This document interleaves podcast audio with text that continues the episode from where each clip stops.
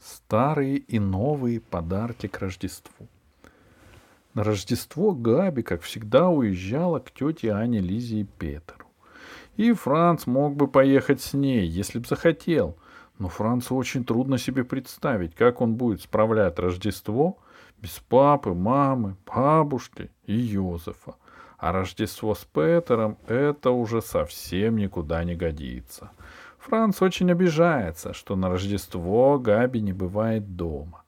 Каждый год он пытается убедить ее остаться. Он говорит, ну, пусть твой папа и мама поедут одни, ты можешь ночевать и есть у нас, а я буду каждый день играть с тобой в парикмахерскую и в повара. Играть в парикмахерскую и в повара — любимое занятие Габи. Францу стоит немалых сил предлагать ей эти игры. Сам-то он не любит возиться ни с расческами, ни с кастрюлями.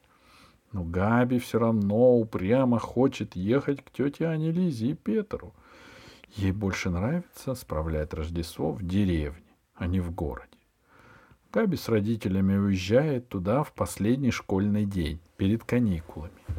Поэтому подарки Франц и Габи дарят друг другу заранее и делают это очень торжественно. У Габи есть пластмассовая кукольная елочка с игрушками и крошечными электрическими свечками. Габи застилает письменный стол белой скатертью, ставит на нее елочку и зажигает электрические свечки. И вместе с Францем поет свою любимую рождественскую песню.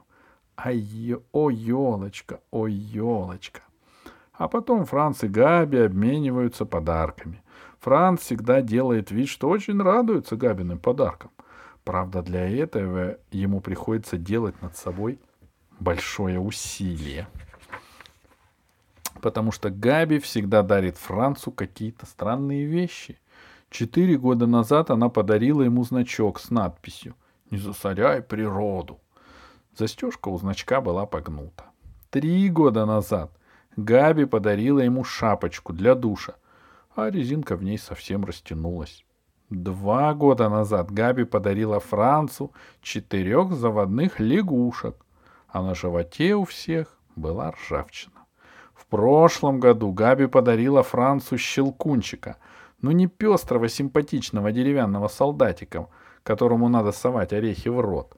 Нет, это была обычная латунная кололка с разболтавшимся шарниром. Что Франц получит от Габи в этом году, он уже знает. В ящике Габиного письменного стола он нашел листок.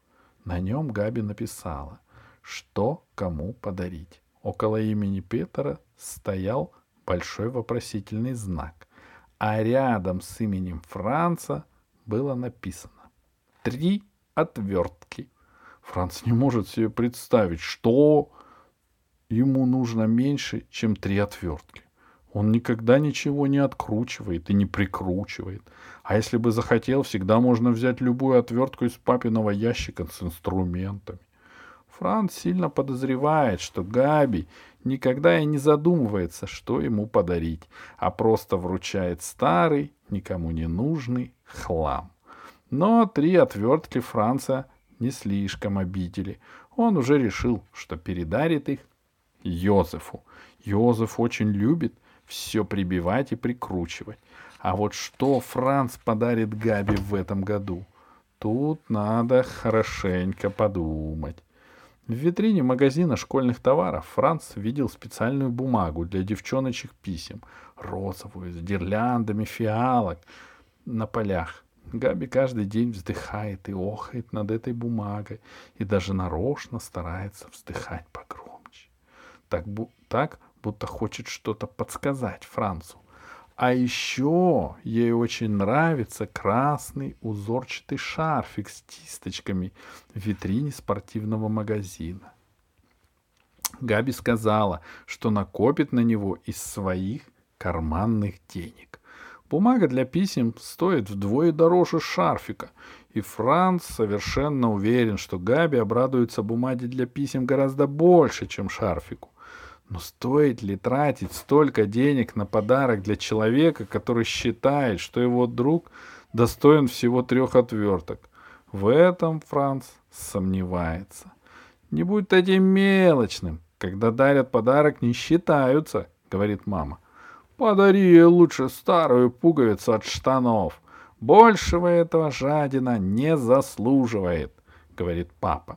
Иногда Францу кажется, что права мама, а иногда, что прав папа.